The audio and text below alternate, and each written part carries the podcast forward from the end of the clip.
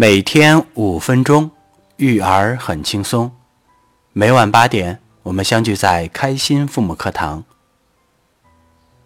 您好，欢迎收听由开心妈妈家庭教育为您带来的分享。今天分享的故事是一个六岁男孩说：“授人以鱼不如授人以渔。”故事作者细雨，儿子六岁。来自开心父母三六五成长联盟学习群。孩子爸爸带儿子去捞鱼，不一会儿的功夫就捞了很多小鱼，而旁边的小朋友则一个也没有捞到，看着非常的沮丧。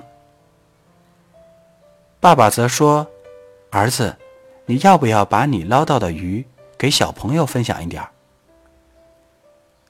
没想到儿子却说：“爸爸，我给他鱼，他也不快乐。只有让他自己捞上来的会更开心。我还是不给了吧。我们可以把鱼放回去，让他自己捞，这样他捞到的鱼就会更快乐了。”这是一个非常简短的故事。但是从中，我们却看到了一个六岁男孩对“授人以渔”完美的运用和理解。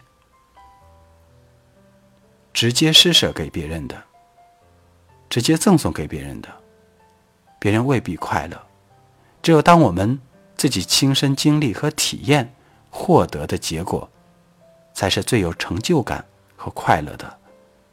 这就是这位六岁男孩。带给我们的感受和收获。每一个孩子的行为和举动都并非偶然，我们可以仔细思考。